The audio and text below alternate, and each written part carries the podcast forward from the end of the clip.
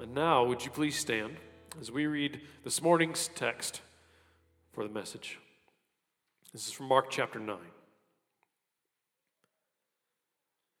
After six days, Jesus took Peter, James, and John with him and led him up a high mountain where they were all alone. There he was transfigured before them, and his clothes became dazzling white, whiter than anyone in the world could bleach them. And there appeared before them Elijah and Moses, who were talking with Jesus. Peter said to Jesus, Rabbi, it is good for us to be here. Let us put up three shelters one for you, and one for Moses, and one for Elijah. He did not know what to say. They were so frightened. When a cloud appeared and covered them, a voice came from the cloud This is my son whom I love. Listen to him. Suddenly, when they looked around, they no longer saw anyone with them except Jesus. When they came to the other disciples, they saw a large crowd around them, and the teachers of the law arguing with them. As soon as all the people saw Jesus, they were overwhelmed with wonder and ran to greet him. What are you arguing with them about? He asked. A man in the crowd answered, Teacher, I brought you my son who is possessed by a spirit that has robbed him of speech. And whenever it seizes him, it throws him to the ground. He foams at the mouth and gnashes his teeth and becomes rigid. I asked your disciples to drive out the spirit, but they could not do it. You unbelieving generation, Jesus replied, How long shall I stay with you? How long shall I put up with you? Bring the boy to me. So they brought him. And when the spirit saw Jesus, it immediately threw the boy into a convulsion. He fell to the ground and rolled around, foaming at the mouth. Jesus asked the boy's father, How long has he been like this? From childhood, he answered. It has often thrown him into fire or water to kill him. But if you can do anything, take pity on us and help us. If you can, said Jesus, everything is possible for one who believes. Immediately, the boy's father exclaimed, I do believe. Help me overcome my unbelief. When Jesus saw that a crowd was running to the scene, he rebuked the impure spirit. You deaf and mute spirit, he said, I command you, come out of him and never enter him again. The spirit shrieked convulsed him violently, and came out. The boy looked so much like a corpse that many said, He's dead. But Jesus took him by the hand and lifted him to his feet. He stood up, and after Jesus had gone indoors, his disciples asked him privately, Why couldn't we drive it out? And he replied, This kind can come out only by prayer. This is the word of the Lord. Thanks be to God. You may be seated.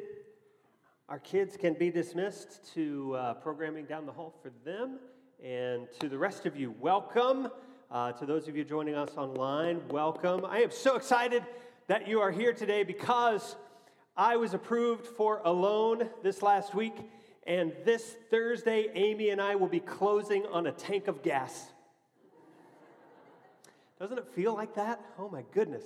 I think that that is uh, going to become uh, an even more uh, impressive joke in the weeks to come.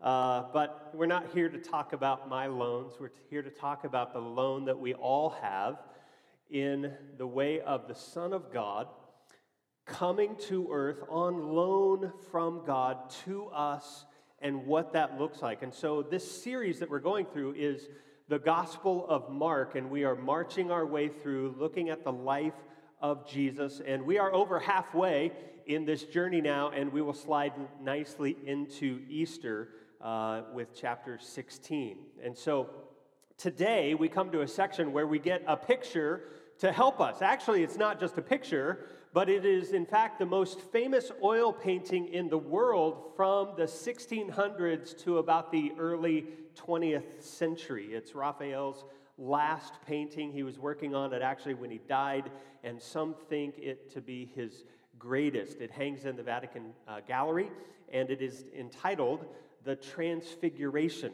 And uh, the painting covers the entire text that we just read.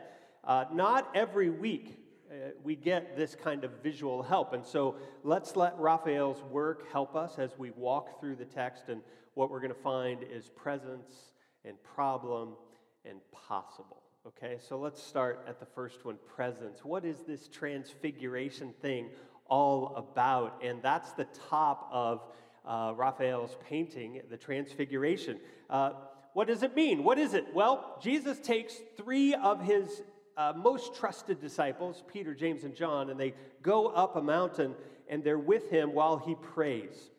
And the text says that while they were there, Jesus changed. The word is metamorpho. Maybe you recognize that from biology. And he changed because God's glory started to come out of him. It didn't shine on him, it came from within him to, to such an extent that his clothes became whiter than any white that tide can get, okay? Um, and two figures, when that happens, show up. Two figures that are the most important figures in the history of Israel Elijah, who is on the right of Jesus, and Moses, who is on the left. And these figures are important because Elijah represents all of the Old Testament prophets and what they were about. Moses represents all of the Old Testament law and what that was about. And so all of the law and prophets are here with Jesus talking. That's what Mark says. He doesn't say about what, but Luke does. Luke says they were talking about Jesus' departure, which he was about to accomplish at Jerusalem. And so, underneath these three figures, we have left to right James, Peter, and John. And they wake up because they fell asleep praying. Uh, it's not the first time in the Garden of Gethsemane that the disciples fell asleep praying, it, it happens here. And they wake up to this amazing scene, and they're terrified. Reflexes start to take over. Peter is overwhelmed and he, he bumbles out the first thing that he thinks of and he says, Let's make some tents for the three of you. It's kind of like if you were to find yourself suddenly in the presence of all of the presidents who are on Mount Rushmore Washington, Jefferson, Roosevelt, Abraham Lincoln what would you do? What would that be like? It would be like you saying, Hey, we need fireworks because America, right? That's where Peter is, and it's understandable. But he doesn't have to think very long because there's another character here in the story. You may think that we've covered all the characters, but there's actually one in the background. The character is the cloud that comes on the mountain and envelops everyone. And at this point, we have to go back and do some Old Testament history. I want you to go back and remember if you've uh, read through the Bible or if you've heard these stories, Moses leads his people, God's people, out of Egypt, and they're in the desert. They camp at a place uh, at the base of a mountain called Sinai. And Moses goes up the mountain, and at the top of the mountain, a cloud comes down and envelops Moses, and the voice of God comes out of the cloud. And God speaks there. God's presence is there. And what's happening here? Same thing. We go up a mountain, God's presence in a cloud comes, and if there's any doubt that it's God, that doubt is removed when a voice comes from the cloud, just like it did for Moses. And hey, Moses is here. Deja vu, right? And the words from the cloud say, This is my beloved Son. Listen to him. Jesus, get this, Jesus is standing with the greatest godly spiritual figures ever in the minds of any Israelite, right? Moses and Elijah. And God's voice from the cloud says nothing about them, but only Jesus. Listen to him. And those words of God elevate Jesus above Moses and Elijah. The message is pretty clear that Moses and Elijah started the work. They've been vital in preparing the way, but now Jesus is here to finish the job. He is completing, he is continuing the work of Moses and Elijah. He will say this himself in the Sermon on the Mount. He will say, I have not come to abolish the law and prophets. That's Moses and Elijah. I have come to fulfill them, right? And the disciples are here and they're seeing all this and they've understood we've already declared Jesus as the Messiah, but here is God emphatically stamping with his own voice in his everlasting, unchangeable word This is my beloved Son, listen to him. I'm sure that Peter and James and John had questions they wanted to ask Moses and Elijah. God says, Don't bother, somebody better is here. Listen to Jesus. And each one of us is called to do that very same thing when the heavenly voice says, Listen to Jesus. Listen to Jesus because he is the loved Son of God. And, and when we do that, when we start listening to him, there are going to be times that we're, we're scared and we say the wrong things. There are going to be times that we're confused and unsure of what's going on. But in those times, when we listen to Jesus, what we will find, I think, is the presence of God around us anyway, strengthening us for the things that are ahead.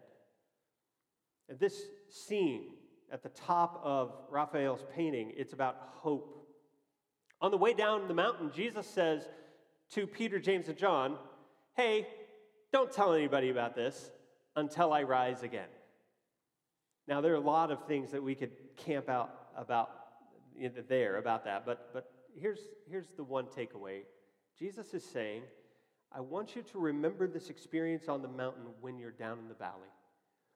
Following me is going to get really hard because this path leads straight to a cross from here. Following Jesus has been pretty easy so far, but from here, it's going to get hard. And when those hard days come, I want you to remember the experience of heaven that you had on the top of the mountain and let that push you forward. The transfiguration is a foretaste of what we are all looking for, which is God. We are looking for God's presence in every pursuit. In everything you do, you are really after God and His acceptance and His mercy and His compassion and His care and His control. In every every bit of love that you try to extract from another person, you are really trying to earn the love of God. And here, we are reminded by the transfiguration that we have it, that we can find that presence of God that we are searching for. And so, Raphael's painting, there's a scene above, and there's also a scene below. If you go to the lower part of the scene, you have uh, the nine other disciples on the lower left. On the, on the right, you have the crowd and you have some scribes, uh, probably. And then, framed to draw the eye, is a father with his son who has an evil spirit. The scene below, you can tell it's darker, right? There are a lot of shadows there. That's different from the top. The top is bright, illuminated. Raphael's hinting at something. I want to pan out again because um, I've wrestled with there. See those two guys in the bushes over there on the on the left uh, at the top. I've wrestled all week with what those two guys are there for. Who are those two guys? And here's what I came up with, okay? This is just me. This is just Dusty Drake's lame attempt at art interpretation, okay? Uh, but I thought, okay, there are four gospel writers, and two of them are already painted into the picture. Uh, Peter's up above, Matthew's down here in the corner. Uh, maybe, oh my goodness, what if it's Mark and Luke that are kind of looking through the bushes as if they're getting the story secondhand, which they did. Mark is writing because of what Peter told him, and Luke is writing because of all the evidences that he collected from people about the life of Jesus. And maybe it's Mark and Luke who are kind of looking on this scene from a distance. Oh man, that's great. It's not true. Man, I, I looked it up. It's actually there's two there are two bozos. They Raphael had to paint in there, so he got paid or something like that. I don't know. I love my interpretation, so let's go with that. Okay. Here's the message, though, of the overall art on the simplest level. There's a contrast between the two scenes, right? At the top, you have the redemptive power of Christ and and it's symbolized with a, a, purity and symmetry and lots of light. And then down below, you have the flaws of man. You have suffering. You have, you have pain that's symbolized by darkness and shadows and chaos in the scene, with everybody pointing with gestures, with expressions. Above, oh, God is here. Life is great. Down below, we don't know what to do. Life is hard. And so there's overwhelming contrast between transfiguration and trouble. And what Raphael gives us, and this is a sermon, the sermon in a sentence if you, if you want today, he gives us unbelief even in the very midst of belief. That's what he gives us. The painting absolutely shares the entire story of the text. And so Jesus and his disciples come off of the mountain from the very presence of God and they step immediately into something else entirely. They step into unbelief, they step into a big problem. Now, going up the mountain for them was a climb, but the real climb is in coming down because as they descend, they talk with Jesus about what it means to resurrect from the dead and all of that. And Jesus points again to a cross. It's a section of text we did not read, but they realize again that the real climb has just started, that this path is going straight to a cross. And they get the first taste of how hard it's going to be at the bottom of the mountain. They are plunged into chaos. And here's the scene at the bottom of the mountain there are disciples, and they are engaged in arguments. The opponents of the arguments are scribes or teachers of the law, depending on your translation. And we learn that the, the argument stems from the disciples' failure. A man with a boy with an evil spirit comes to the disciples, says, Can you do anything? And to this point, oh my goodness, yeah, we can do something. Jesus has sent us out with authority, and we've come back victorious time and time again. We had lots of stories when we went out the first time, and so you come with us, uh, come to us with a boy with an evil spirit? Absolutely, no problem. We can do this. But in this case, nothing worked. In this case, they were beaten. Maybe you've heard of the Dunning Kruger effect.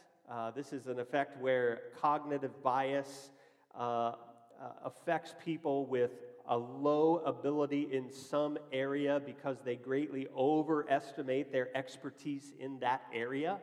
Uh, a really easy example is to uh, think about a person who thinks that they can sing, and so they go and they try out for American Idol, and they end up a meme because they had no business being there in the first place. Okay?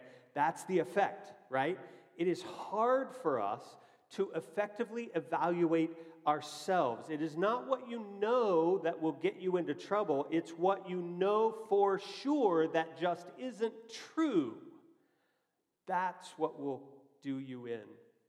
And that's where the disciples are. They've had just enough access to conclude that they're competent, and so they say, No problem, bring that boy to us, and it all comes crashing down because they don't know what they don't know. And the consequences of that are an impatient crowd that is frustrated and angry with the disciples, and the, the, the other consequence is uh, critiques from the scribes, the teachers of the law, who come forward, and we can imagine begin to tell the disciples how it really should be done, right? They can't do anything either, of course, but they knock the disciples down a peg or two because they can. They take the opportunity to. And so, this is what Jesus and Peter and James and John run into on the mountain there with God. But now, in this scene, in the middle of this, oh, where's the voice? Where's the cloud? It's not here. That's what Mark wants us to see. And for the student of Scripture, it's the exact same thing that happened to Moses. Do you remember? Moses goes up and he talks on the, with God on the top of the mountain. The very words of God are spoken to him, and he comes down the mountain with the very words of God in his hand, written on stone. And what is going on at the base of the mountain? In the camp below, his brother Aaron and all the people of Israel are dancing. But it's not for God, they're dancing around a golden calf.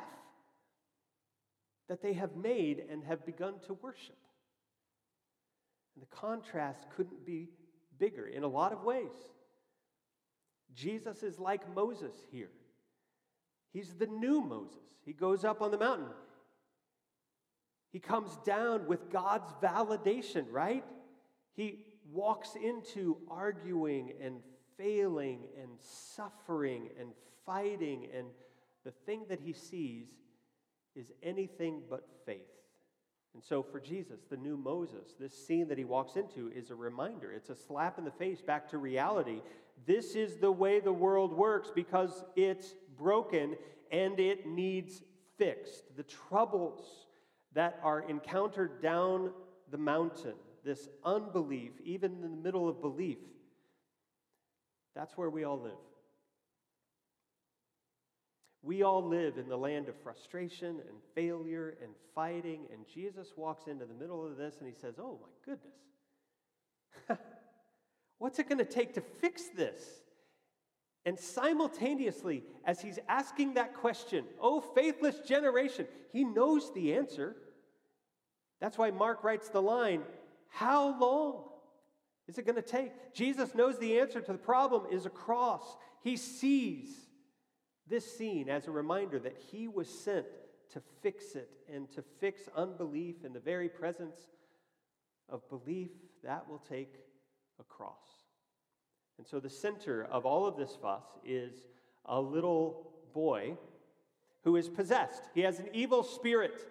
And there's a father, a parent, who is desperate with anxiety and uh, he hasn't found an answer to this, and so the boy has a spirit that will not allow him to talk. It, it seizes him up, it throws him to the ground so that he foams at the mouth, he grinds his teeth, he becomes stiff as a board, and it's happened since he was very small. Sometimes, even, the father says, the spirit throws the boy into fire or into water. It wants to end him. And there's surely scars and wounds from all of those episodes. And so the father comes to Jesus and he says, I went to your disciples and they couldn't do anything. Let's press pause just for a moment let's just ask this why couldn't the disciples do anything? At the end of everything in this text, maybe you caught it. The disciples asked the very same thing Jesus, why couldn't we do this? Why couldn't we drive this one out? And Jesus' answer centers on prayer. Prayer? Could it really be that simple? Lots of commentators think so. Here's what they will say that the disciples tried to exorcise a demon without praying. What? Without praying.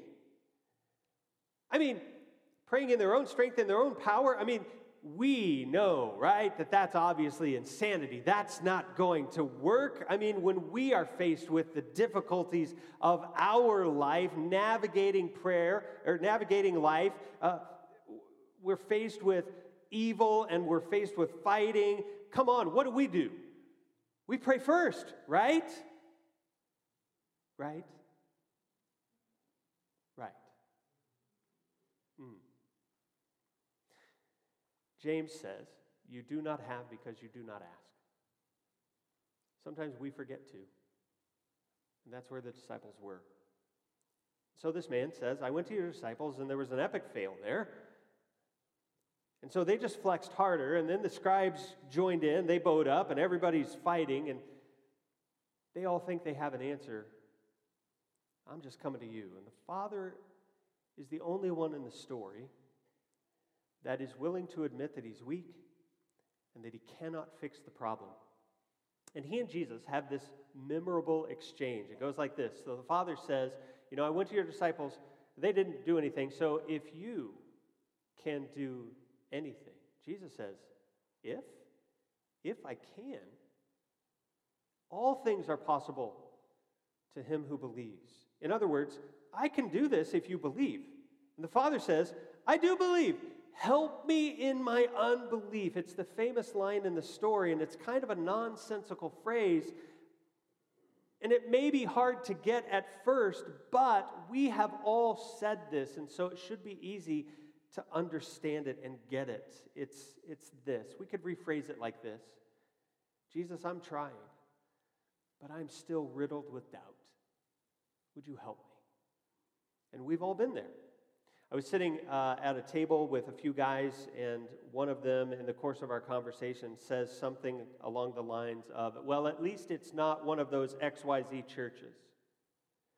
And red flags went up in my brain because we are one of those XYZ churches, right? And we have good reason to be one of those XYZ churches. And in the moment, although I knew the good reasons, I knew all of the arguments, they weren't there. I had nothing to say in the moment. I believe, God.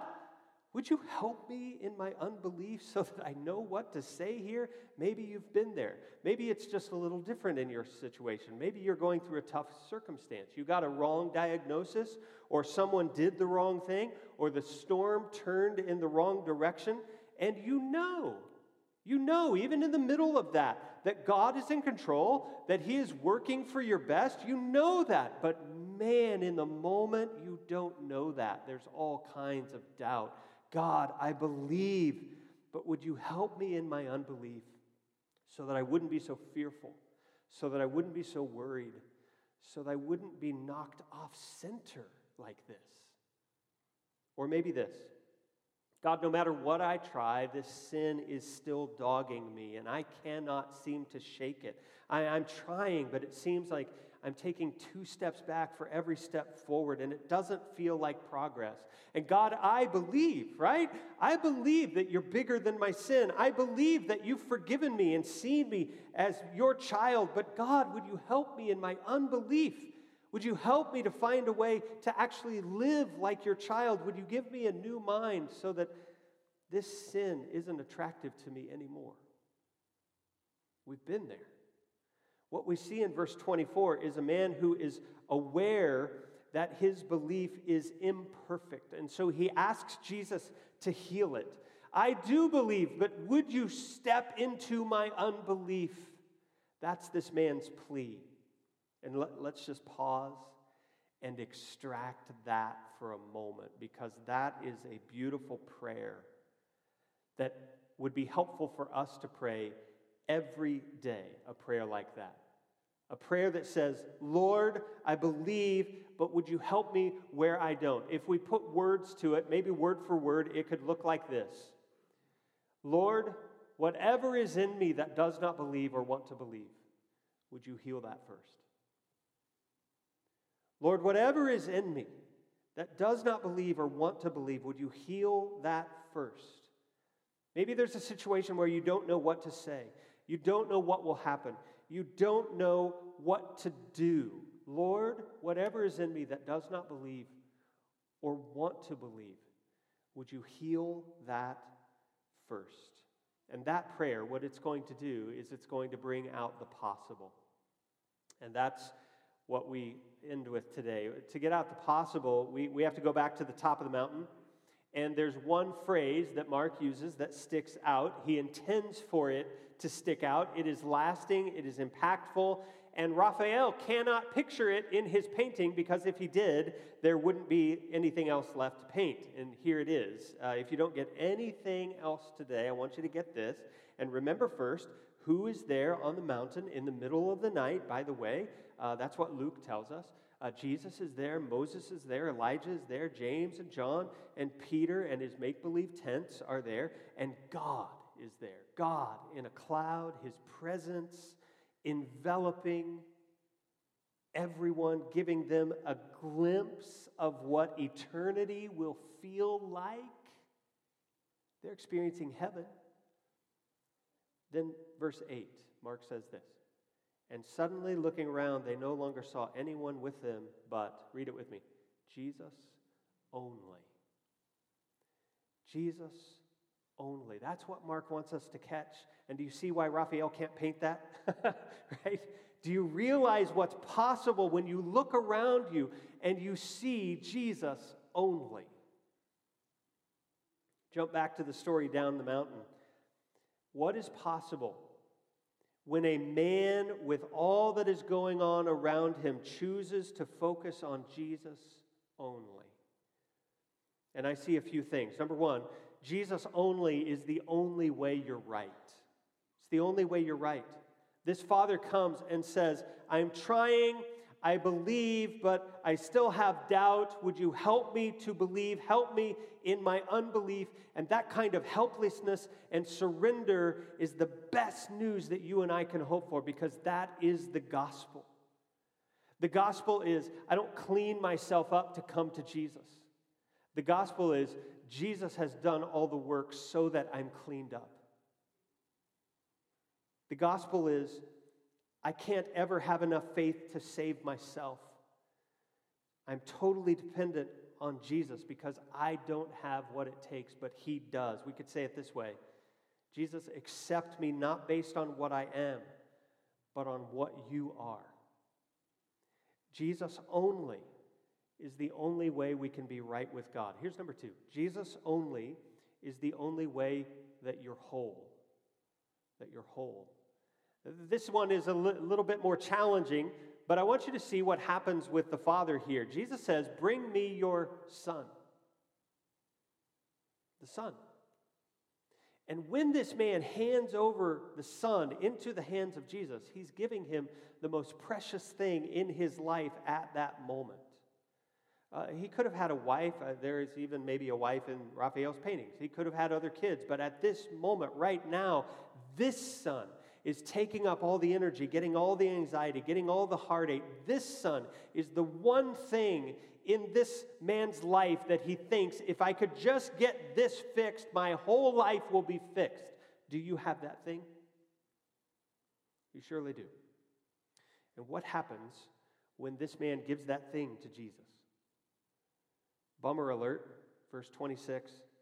Apparently, the evil spirit comes out of the boy but the boy ends up worse off. Before, he's sometimes afflicted with muteness and seizures, but now it looks like he's dead. That's worse. It sure looks like Jesus says to this man with weak and timid faith, Bring him to me. And when he does, Jesus makes things worse. That's what it looks like. And that might be you. In your story, maybe you've come to Jesus and things have gotten worse.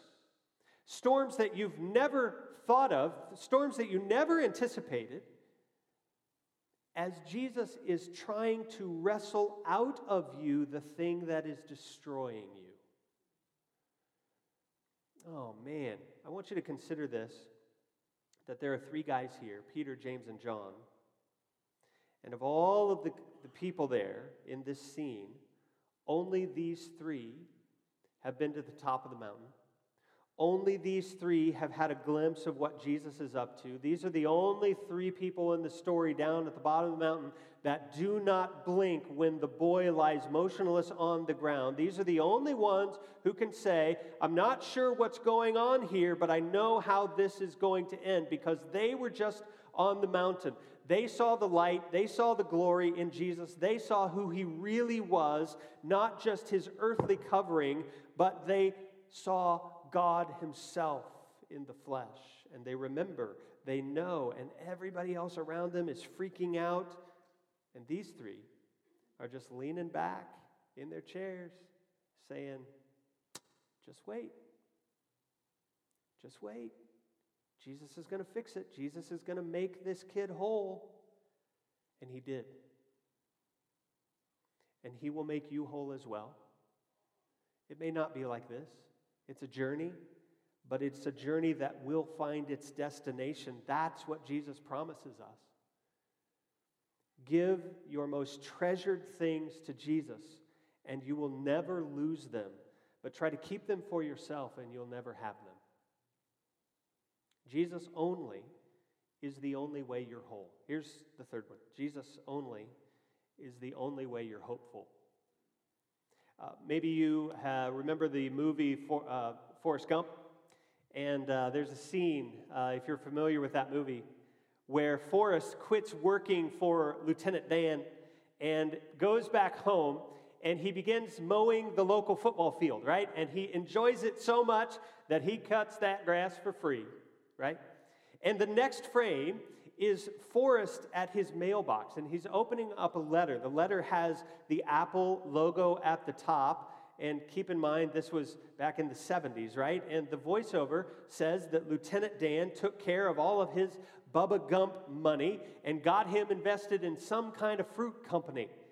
And then he got a call from Lieutenant Dan saying, Well, we don't have to worry about money no more. And Forrest says, That's good. One less thing. You remember that line? That'd be nice, right? What's, what's that thing in your life? What's that one thing in your life that you would never like to have to worry about again? What's your one less thing? It's phrased differently in the text, but that idea is exactly what Mark is pointing us to. I want you to look at what Jesus says to this evil spirit in verse 25. He says, You mute and deaf spirit, I command you, come out of him, read it with me, and never enter him again. The boy, his father, the family, they have now one less thing, right? And in the words of Forrest, that's a good thing. I don't know what on what level, and I don't know how extensive this was, but on some level, he will never have to worry again about an evil spirit trying to destroy the image of God in him. That's what Satan's mission is to try to destroy the image of God in you. And this boy never has to worry about that again. One less thing. Man, that must be nice. That's kind of like Forrest Gump getting investment money so he never has to worry about money again. That must be nice. But here's the reminder you and I have that one less thing too. Because of what Jesus has done, because he gave himself on the cross, we have one less thing to worry about called sin.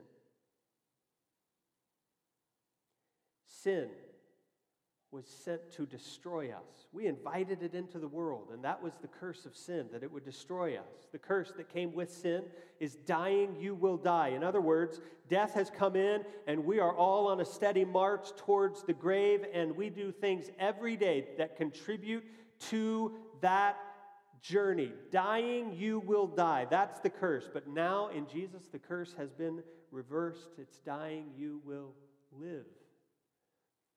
I use this so much, you should have it memorized by now. Say it with me. Death used to be an executioner, but the gospel has made him just a gardener, right? Oh, that's good. One less thing, right? And it's a big, big thing. It's the reason that we have hope. It's the reason that we can say, you know what, there's a day coming when our one less thing is going to turn into no thing that we have to worry about. Why? Because we have a God on the mountain, only Jesus. And I think this is one of the messages that Raphael tries to get across in his painting. What do you see down below? You see arguing, right? You see failure, absolutely. You see sin and chaos. You see suffering, surely. If you could see the boy's eyes in the painting, Raphael paints them with no pupils, like he's clearly demon possessed. But what else is here? There's a few disciples and they're pointing. Their arms are stretched out and they're pointing. If you follow a line from every one of those arms that are pointed up, where do they go? Jesus. Jesus only. Only Jesus can step into your unbelief and bring healing. And Jesus only is the only way that you're hopeful. Maybe today you are like this man. I believe, but. I want to challenge you today to think through what if I invited Jesus to step into my unbelief today? What if I invited Jesus to step into my unbelief? What would that look like? Maybe that would look like a father who loves me, wrapping me up with his presence in love and joy and peace. Maybe if I invited Jesus to step into my unbelief today, maybe that would look like an obedient son who came to the world to march towards a cross, who was mute before his captors, who was thrown down beneath the weight of sin, who was cast into the fire of death on your behalf. Maybe inviting Jesus into my unbelief looks like a life giving spirit who dwells inside of me because of the forgiveness that the cross affords me, and who says to me, This is his job to say to me every day, never again, never again. Because God sent his son, and that son carried out the Father's mission and will on the cross. Never again. Your sin will never again be held against you. Hmm. What if you invited Jesus into your unbelief today? What would it look like? I can answer that question. It looks like life, it does not look like death. Look at verse 27.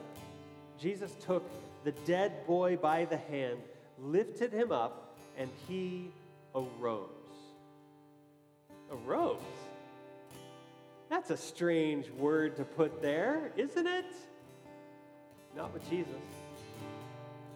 And yes, he arose is the exact same word that we're going to talk about on Easter because that's what happens when you invite a Savior to step into your unbelief. You get up, you rise again, and you live. God, we thank you for letting us live, giving us the opportunity to live because of our Savior Jesus, who has made that possible. And it's in His name that we pray and we worship.